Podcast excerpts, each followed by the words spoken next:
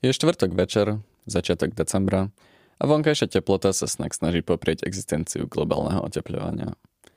Zbrznutými rukami vyberám rekorder a mierim k povedomej budove základnej umeleckej školy. Keď som tu bol asi pred rokom, prebludil som pomaly celé nusla, no teraz už pohotovo nachádzam zvonček vedľa nálepky Synth Library.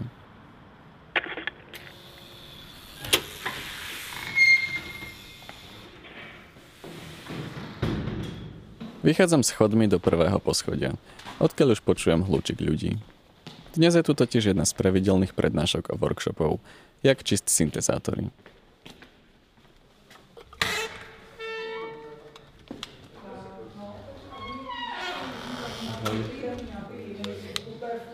Kým sa čaká na ľudí, nalievam si do hrnčeka čaj a listujem si šanonom s vytlačenými článkami, ktorý leží na stole vedľa občerstvenia. Texty o neraste, feminizme, repe, ekológii a sonológii vytvárajú akési myšlenkové pozadie celého priestoru. Vo vedľajšej, hlavnej miestnosti sú tieto témy rozvedené v množstve kníh uložených na policiach. No Synth Library, ako názov napovedá, je predovšetkým knižnica synťákov. Dneska si budeme povídat o tom, jak čí syntezátory. Tadyhle to setkání děláme pravidelně právě, aby lidi, kteří sem chtějí začít chodit, měli možnost se vůbec uvést do toho, co tady máme, jak se na to dá hrát a jak to všechno přečíst. Většina těch nástrojů má nějaký, eh, nějaký popisky a většina těch nástrojů využívá nějaký jazyk. Workshop vedie Maria Čtveračková, známa ako Mary C., spolu s Martinom Tvrdým. Počas večera sa spolu s ďalšími návštevníkmi dozvedáme o histórii elektronickej hudby, technickom princípe nástrojov a na konci si sami niekoľko z nich vyskúšame. No prečo o tom hovorím v podcaste zameranom na súčasné umenie? Lebo styčných bodov s umením je tu viac, ako by sa mohlo na prvý pohľad zdať, alebo skôr na prvé počutie. Hrabáreň. Reportážny podcast o umení s Peťom Kolárčikom. Tak... Skoro ešte raz. Hrabáreň. Uh. Hrabáreň. Hrabáreň. Hrabáreň. Tak. Oh yeah. oh yeah. Priznám sa, že spojenie hudby a vizuálneho či súčasného umenia je pre mňa osobná téma. Študujem na AVU a v súčasnosti robím hlavne hudbu. S ateliérom Intermedii 2 sme dali dokopy skúšobňu s nástrojmi, v ateliéri konzultujem svoje nahrávky a premýšľam popri tom nad tým, ako sa svet hudby a umenia prepája – aké má podobnosti a rozdiely, kedy je to kategorizovanie zbytočné a kedy naopak užitočné. Napadlo mi preto spraviť rozhovor s Mary C., ktorú som registroval hlavne skrz jej podcast Rovnica emancipace pre Institút úzkosti.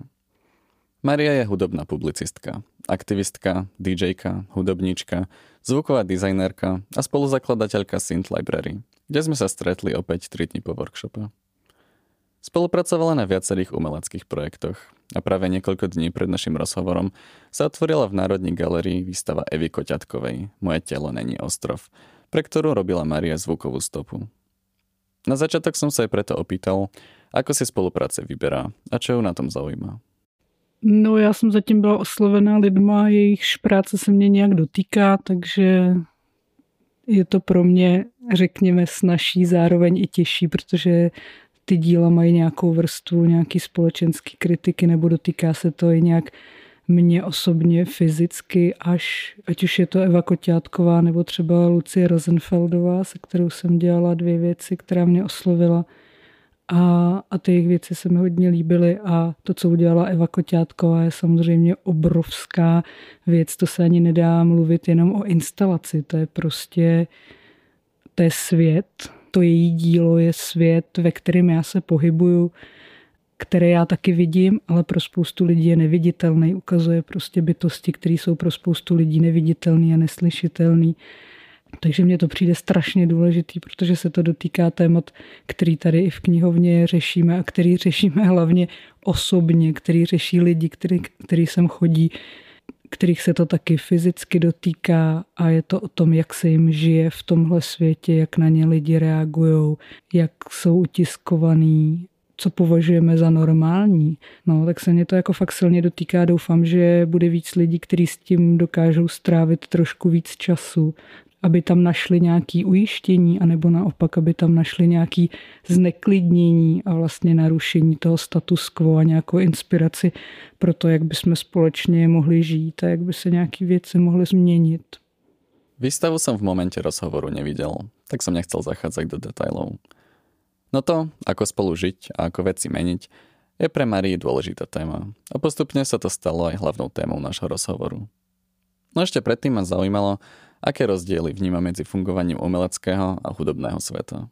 No já zas až tak dobře nevidím vlastně do té výtvarné nebo vizuální scény, jak je organizovaná sice díky tomu, že jsem se přidala k feministickým uměleckým institucím, tak skrze různý kurátorky, historičky umění, umělkyně, se kterými jsem se potkala, tak jsem měla možnost třeba to trochu nahlídnout, ale zdaleka se v tom neorientuju tak jako na té hudební scéně. Kdysi vlastně, když jsem porovnávala třeba hudební scénu s nějakou výtvarnou scénou a s divadelní scénou, tak jsem se vždycky vlastně ptala na to, mm, jak to, že ta hudební scéna se nějak jako lépe neorganizuje, že mi vlastně vždycky přišlo, že to divadlo nebo ta výtvarná scéna je trochu líp zorganizovaná a tím pádem vlastně líp podporovaná možná i tím státem nebo ministerstvem kultury, že vlastně příliš to tady nefunguje, že by někdo poptal album, zvukovou nějakou kompozici, hudební kompozici a rovnou by byla možnost ji realizovat v té instituci a, a dostat za to zaplaceno. To pravděpodobně vychádza i z jiných systémů financování. Kým väčšina nekomerčných galerií a umeleckých inštitúcií je závislá na štátnych dotáciách a grantoch, hudobné vydavateľstva a kluby sú skôr závislé na predaji merču, vstupeniek na koncerty či alkoholu na bar. Ani jedna cesta nie je ideálna a Maria si je tiež dobre vedomá úskalí institucionalizácia. Zároveň ta institucionalizace nějaká, která je v tom divadle a v tom výtvarném umění samozřejmě přináší i ty nevýhody. Že? Přináší nějaký silný instituce, které pokud jsou konzervativní, tak prostě diktují nějaký způsob. Jednak můžou diktovat nějakou estetiku, druhak můžou diktovat jak má vypadat vztah té instituce k těm umělcům a umělkyním, jak se mají ty lidi odměňovat a tak. Takže vlastně jako nastavují ty materiální podmínky a a to je potom docela smutný, potom nahlídnout jako přes někoho, kolik vlastně jako v divadle nebo v nějaký jako výtvarný instituci lidi dostávají za to, co dělají. Takže myslím si, že všechny ty scény jako trp, trpí tím podobným. No. Tušil jsem, čo myslí. No pre istotu som vyslovil to slovo začínajúce na K, definujúce náš ekonomický systém. No, no je, to, jako je to tak, no, je, je to to, jakou ty věci budou mít hodnotu, nebo které věci budou mít hodnotu, prostě určuje velma, velmi úzká skupina lidí a spousta lidí pak musí spolíhat na peníze od někud, odkud se jim to vlastně třeba ani nelíbí. A když se chceme teda bavit mezi sebou, tak vlastně zjistíme, že jako vlastně na to skoro nemáme čas, protože aby jsme nějak jako přežili v nějakým i řekněme uměleckým jako prostředí nebo jakýmkoliv, tak prostě musíme makat, makat, makat a mně to prostě přijde úplně absurdní, že jsme tady zažili jako dva roky nějaký pandémie a teďka málem kolem sebe vidím lidi, kteří úplně padají na zem vyčerpáním, protože doufají, že se to třeba zase nahodí, že zase to bude nějak fungovat, ta scéna. A mně se zdá, že to jako je čím dál evidentnější, že to prostě takhle dál nefunguje. I ty, co byli úplně jakoby v pohodě a vlastně si krásně vydělávali skoro, až byli jako pomalu bohatý z toho, z toho uměleckého provozu, tak najednou říkají, hele, my už jako tady nemůžeme dál superhvězdy hudební, mezinárodně známí začnou říkat, my už nemůžeme jezdit na turné, my už to jako to je neudržitelný. Marie naráža na nedávnu vlnu, v ktorej známi hudobníci, hudobníčky a kapely ako Animal Collective či Sentigold rušili svoje turné. Najčastejšími dôvodmi boli rastúce náklady, nerastúce honoráre, neudržateľnosť a vyčerpanie. A myslím si, že by bylo na místě přemýšlet o tom, jak by se dala nějak jako zrovnoprávnit tato situace, jak by, jak by to mohlo být jako demokratičtější, spravedlivější. A víš jako? Okrem podmieněného príjmu samozřejmě. I kdybych věděla, jako poslouchal by mě někdo, jo? nebo kdybych měla nějaký návrhy, jako když jsem se spojila se skupinou, která se zabývala nerůstem v kultuře, vzniknul nějaký obrovský vlastně otevřený dopis, spousta lidí se pod to podepsalo a teďka kde jsme jako v té debatě, jo? Jako, kdo z těch institucí se toho chytil, jo? to už není potom naše úloha dělat nějakou kampaň, my na to nemáme ani peníze, my na to nemáme ani čas, ale tady byla vyjádřená nějaká jako nespokojenost a přání té umělecké obce, jak by to mohlo fungovat a stejně vlastně nikdo to nebyl schopný v nějakých institucích jako vzít za svý nebo aspoň jako dávat prostor nějaký diskuzi. Sotva někdo přišel možná na nějakou jako diskuzi, něco popovídat o tom, že to není možné měnit ty věci, no, tak revoluci na zdraví.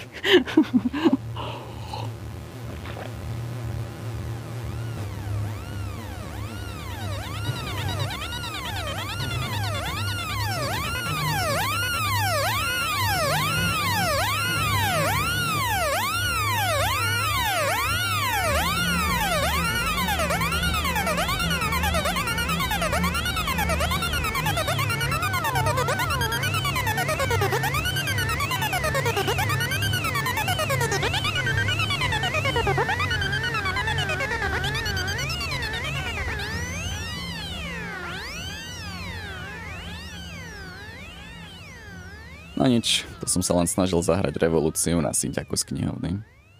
Hrať o nej a hovoriť o nej je častokrát to jediné, čo nám ostáva. No to vôbec nie je málo. Maria sa preto venuje hlavne vzdelávaniu a publicistike v rôznych podobách. Do roku 2020 robila na rádiu Wave reláciu Scéna z Mary C, kde hovorila o repe a afroamerickej hudbe. Potom robila už spomenutý podcast Rovnica emancipácia o revolučných myšlenkách v hudbe a v současnosti robí přednášky a workshopy pro veřejnost a školy. Já jsem nestudovala pedagogiku nebo něco, ale vlastně nějakým zvláštním způsobem jsem jako u, tý, u toho vzdělávání nebo nějaký v uvozovkách osvěty skončila právě proto, že některé věci mi jako chyběly, to vlastně byla i motivace toho mýho pořadu na rádiu Wave. Mně prostě něco chybělo na, na té scéně a když mě potom z Rádia Wave oslovili, tak to byla teda moje příležitost začít o těch věcech mluvit a hrát je tam. Že? Takže ze začátku já jsem mluvila hodně i o abstraktním, instrumentálním hip-hopu v uvozovkách, řekněme, nebo prostě o takových jako třeba samplovaných kompozicích a potom i o nějakých jako konkrétních lidech, který nebyli nějak reprezentovaní. Myšlenka, že o mnoho viac ľudí si zaslúži pozornosť, presakuje všetkými jej aktivitami. Týmto ľuďom sa tak snaží dávať hlas. Či už v rádiu, podcaste alebo v knihovně. A mně třeba přijde úplně normální, že tady v knihovně já se prostě chci bavit s lidmi, kteří jako dělají hudbu. Já slyším, že dělají strašně zajímavou hudbu. Je mi jedno, jestli jako vydali album nebo nevydali album, ale chápu, že některé ty média, třeba když to vemu z pohledu médií, tak musí nějakým způsobem jako obhájit, proč jako nabízí tu hudbu někomu, jo? proč oni píšou. Ale to je prostě úkol těch médií, oni mají mluvit s tím člověkem a mají s ním třeba udělat rozhovor a na základě toho jako napsat krátký článek třeba o nějaký té tvorbě a mě třeba upřímně jedno, jako jestli ten člověk jako vydal album, protože třeba nechci psát recenzi. Jo? Mě by bavilo, kdyby to nějak tak jako jsme si řekli, že víc lidí může tvořit, víc lidí může dělat něco, co je prostě naplňuje, z čeho budou mít radost. A jako nebudem si to jako hodnotit, jestli tohle je nejlepší, nebo tohle vypadá teď nejlíp, tohle je lesklý a hejbe se to a proto je to teď nejlepší, tohle do toho zapoje umělou inteligenci, proto je to nejzajímavější a nejchytřejší. Jo, jako nepotřebuju dělat hit parádu nebo něco takového. Jo? A v tom případě si myslím, že když se jako zbavíme některých těchto těch forem toho hodnocení, tak se nám jako najednou odevře jako obrovský prostor, kde je strašně moc zajímavých lidí, kteří zajímavě tvoří a já fakt jako nevidím důvod, proč zrovna jako vedle někoho, kdo je hodně populární, by v tom časopise nemohl být někdo, kdo teprve jako začíná, ale ten konkrétní hudební publicista nebo publicistka si o ně myslí, že dělá strašně zajímavé věci, říká třeba zajímavé věci, to, co dělá je jako podnětný, tak já si myslím, jako, že, že fakt jako tam může být více úrovní a že to nemusí být jenom o takovým tom lovu na ty nováčky. Myslím si, že to je niečo, čím by sa mohla inšpirovať aj umelecká scéna. Hoci inštitúcie dávajú hlas čoraz mladším umelcom a umelkyňam, stále je to rámované slovami ako talent, objav, potenciál či emerging. Pritom sa na školách vystavuje veľa zaujímavých klauzúr. No ako by sa čakalo, kým sa ukáže, že ten a ten človek naozaj maká a podarená klauzúra nebola len náhoda. No je to možno aj o preramovaní toho, ako nad nejakou výstavou či umeleckým ocenením Premýšľame ako diváci. Nikde nie je napísané, že chalupeckého cenu dostáva pek najlepších či najzaujímavejších umelcov a umelkyň v Česku,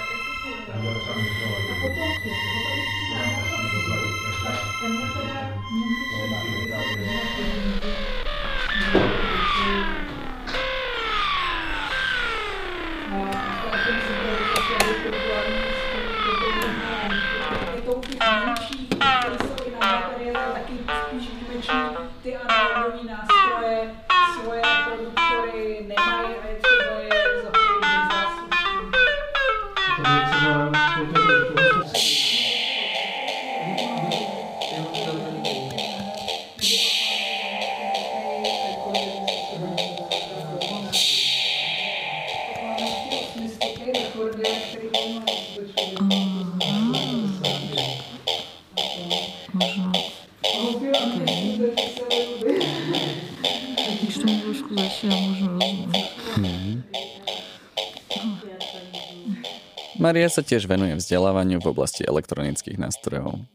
No nie je to len o fascinácii novými technológiami. Hovorí o tom, ako nástroje menia hudbu a nepriamo aj spoločnosť, o tom, ako je či nie je možné vyrábať ich udržateľne, či o tom, že elektronický nástroj si môžeme pomerne jednoducho vyrobiť z pár obvodov a kartonovej krabičky. Synth Library tak vznikla ako spôsob, akým tieto častokrát drahé a nedostupné nástroje sprístupniť všetkým, ktorí o ne majú záujem. To samozrejme nie je len praktický nápad, ale aj politické gesto. V podstatě v tom světě je to tak, že když chceš dělat hudbu, tak musíš něco nejdřív vlastnit a musíš mít peníze a pak teprve můžeš dělat hudbu. My tady vlastně se trochu osvobozujeme od toho. My tady říkáme, jako můžeš dělat hudbu a přitom nemusíš nic vlastnit pro některý lidi byl vlastně šok, že za stovku měsíčně můžou využívat celou tuhle kolekci tady a že si to můžou nahrávat. Pro některý lidi je zase třeba překvapení, že by měli sedět v místnosti s dvouma dalšíma lidma a dělat tu hudbu vlastně takhle. A pro spoustu zase dalších lidí je to jako něco, co není překvapivý, že vlastně zase se tady s někým potkají, že se třeba s někým seznámí a pro někoho je to zase jako daleko větší benefit, než když sedí doma. Synth Library zároveň do určitej miery suple nedostatočné možnosti vzdelávania v oblasti hudby. Je možné študovať klasickú vážnu hudbu na HAMu a zvukový dizajn na FAMu. No v Česku ani na Slovensku neexistuje žiadna škola, kde by sa vyučovala súčasná populárna či experimentálna hudobná tvorba. Občas premyšľam nad tým, aké by to bolo, keby existovala hudobná verzia AVU. Atelier repu pod vedením Huga Toxa a tak. Ale žánre sú mŕtve a majstrovské ateliéry zjavne tiež, tak by to vyzeralo asi trochu inak. Podobné školy už v zahraničí sú, prečo ale stále nie u nás? Maria tvrdí, že na to musí vyrásť generácia ľudí, ktorí by tam učili a ktorí by ju založili. Teďka si myslím, že už tady začíná být docela dost lidí, kteří by byli schopní prostě učit jo, na takovýmhle, na takový nějaký fakultě nebo na takovém institutu a a akorát by musel někdo jako chtít dát dohromady, říct, jako tak se zaměříme prostě na obecně, řekněme, jako zvukovou tvorbu nějakou současnou. A k tomu samozřejmě patří i spousta zajímavých teorie, jo? že třeba já jsem až velmi pozdě, já mám nějaký jako řekněme, klasické vzdělávání a hrála jsem na housle. Až strašně moc pozdě jsem se dostala ke vš- veškeré té literatuře, jo, která vlastně mluví o zvuku, zamýšlí se nad zvukem, na jeho rolí a vůbec, jak ho jako můžeme uchopovat. Některé věci jsou úplný kánony a žánry a vlastně něk- některý lidi to používají vlastně tak jako nevědomky, nebo třeba to teprve objevují a myslí si, že to jako objevili a třeba je to něco, co, co má fakt už, nevím, 60 letou historii. Takže jako by bylo super, kdyby se o tomhle taky víc mluvilo, víc učilo.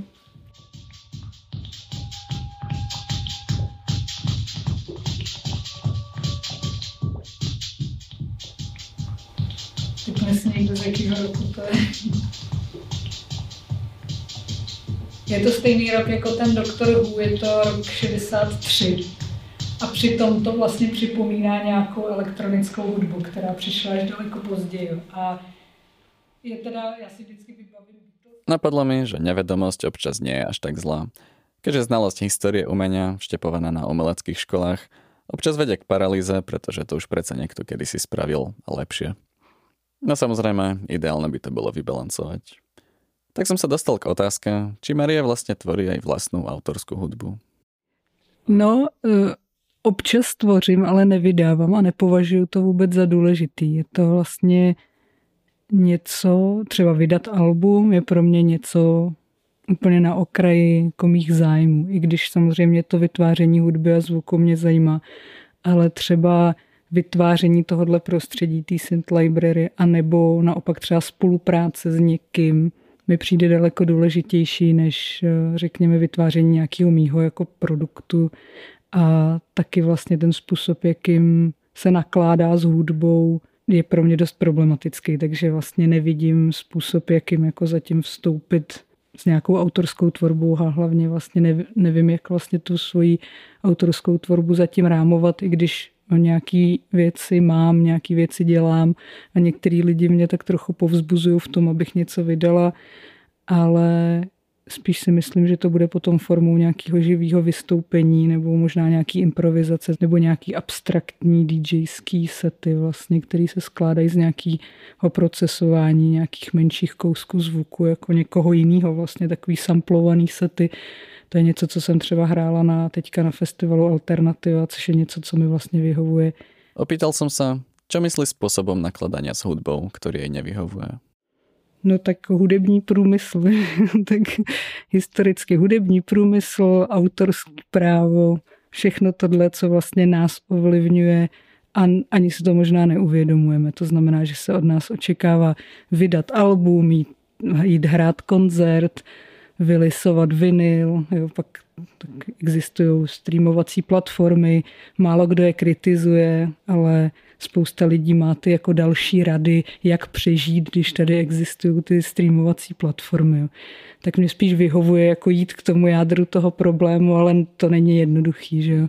Být proti streamovacím platformám je jako velmi velký sousto, nebo být proti tomu, že s hudbou se nakládá jako s něčím absolutně bezceným, pokud to není ozdobný vinyl, jako, který může stát 700 korun, tak ta hudba sama je vlastně jako bezcená. I když mě třeba samozřejmě vyhovuje dávat hudbu zadarmo, ale když už taky prostě teda za, dávat zadarmo, ale z nějakého jako politického důvodu, ne protože nakonec mě k tomu Spotify donutilo. Jo? To zase jako ne, že bych kritizovala někoho, že vy jste vydali album, to ne, to prostě jako se ne, jako nedá nic dělat. Prostě stejně jako proti tomu Spotify, tak proti tomu, že pokud někdo si chce vydělávat vlastně hudbou nebo přežívat na hudební scéně s hudbou, tak prostě se ho budou lidi ptát, kde máš ten vinyl, kde máš tu kazetu, nebo kdy bude koncert. Že? Priznám sa, že počas našho 2,5 hodinového rozhovoru som niekoľkokrát upadol do depky. No Marie má vzácnu schopnosť poukazovať nielen na problémy, ale aj na možné riešenia. A čo je najdôležitejšie, namiesto upadania do depky, aktivně pracuje na zlepšování podmínek. To všechno jako by my můžeme změnit, jo. ale myslím si, že strašně málo lidí má nějakou sílu, protože jako všichni jsme totálně vyčerpaní v tom systému. Jo. Když se vrátím k té naší knihovně, dodat ty nástroje, jo, jako není vlastně to klíčový. Jo klíčový je prostě povzbudit jako nějakou no, jako normální běžnou sílu k životu. Jo. Já třeba jako kolem sebe vidím lidi, který už jako skoro jako nemají ani sílu k životu. Jo. Je to jako hrozný a jako někdy i doslova a někdy jenom tak jako, že že jsou sotva schopní nějak něco dodělat nějakou práci, aby si něco vydělali a pak si jako třeba aspoň jeden den v týdnu trochu vydechli. Prostě tady ten jakoby hnusný individualizovaný kapitalismus nás prostě má nám brání jako dojít k tomu, že bychom nějak společně se mohli bavit, společně se nějak jako povzbuzovat. Jo. Ani tohle, jako ani tahle základní věc prostě jako nefunguje. To, to, co mě vlastně jako hodně zajímá, je víc nějaký jako vzájemný pochopení a solidarita, ještě než jako vůbec se začne něco tvořit.